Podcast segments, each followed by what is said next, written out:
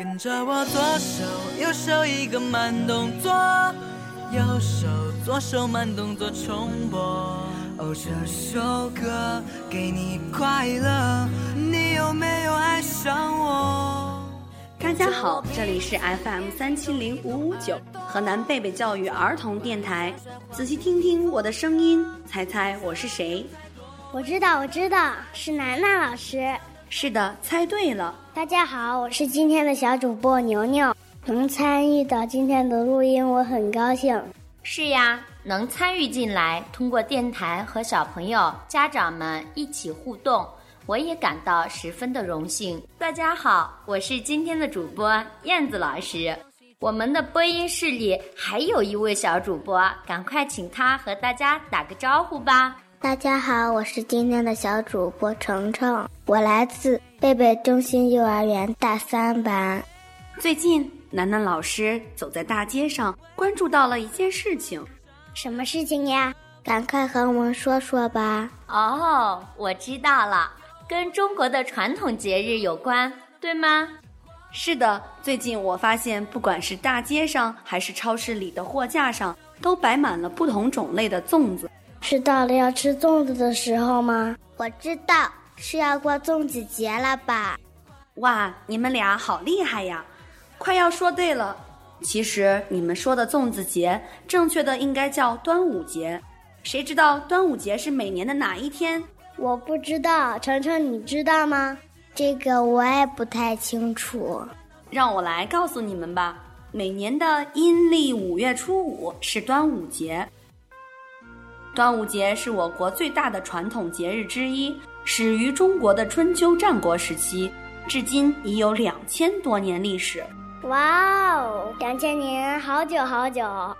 关于端午节的由来与传说有很多，今天楠楠老师给你们说一说屈原和端午节的故事。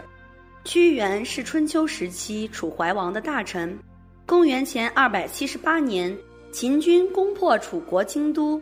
屈原眼看自己的祖国被侵略，心如刀割，但是始终不忍舍弃自己的祖国。于五月初五，在写下了绝笔作《怀沙》之后，抱石投汨罗江身死，以自己的生命谱写了一曲壮丽的爱国主义乐章。传说屈原死后，楚国百姓哀痛异常，纷纷涌到汨罗江边去凭吊屈原。渔夫们划起船只，在江上来回打捞他的真身。有位渔夫拿出为屈原准备的饭团、鸡蛋等食物，扑通扑通地丢进江里，说是让鱼、龙虾、蟹吃饱了，就不会去咬屈原的身体了。人们见后纷纷仿效。后来为怕饭团为蛟龙所食，人们想出用炼树叶包饭，外缠彩丝。发展成粽子，以后在每年的五月初五，就有了龙舟竞渡、包粽子的风俗，以此来纪念爱国诗人屈原。哦，是这样子啊！原来过端午节是为了纪念爱国诗人屈原。老师，你再给我们讲讲关于端午节的习俗吧。好啊，端午节吃粽子。这是中国人民的传统习俗，作为中华文明的发源地，在我们这儿当然也是家喻户晓的。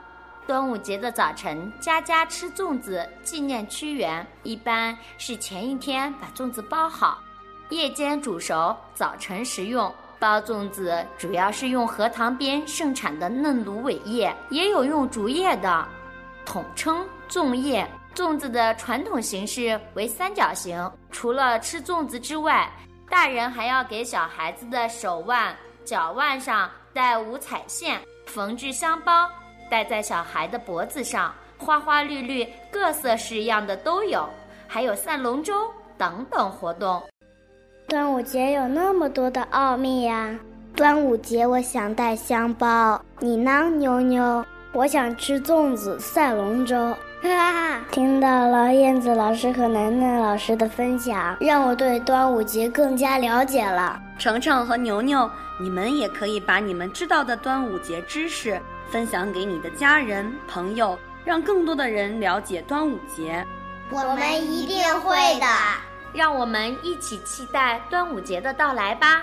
这里是河南贝贝教育儿童电台，我是楠楠老师，我是燕子老师，我是牛牛，我是程程，再见。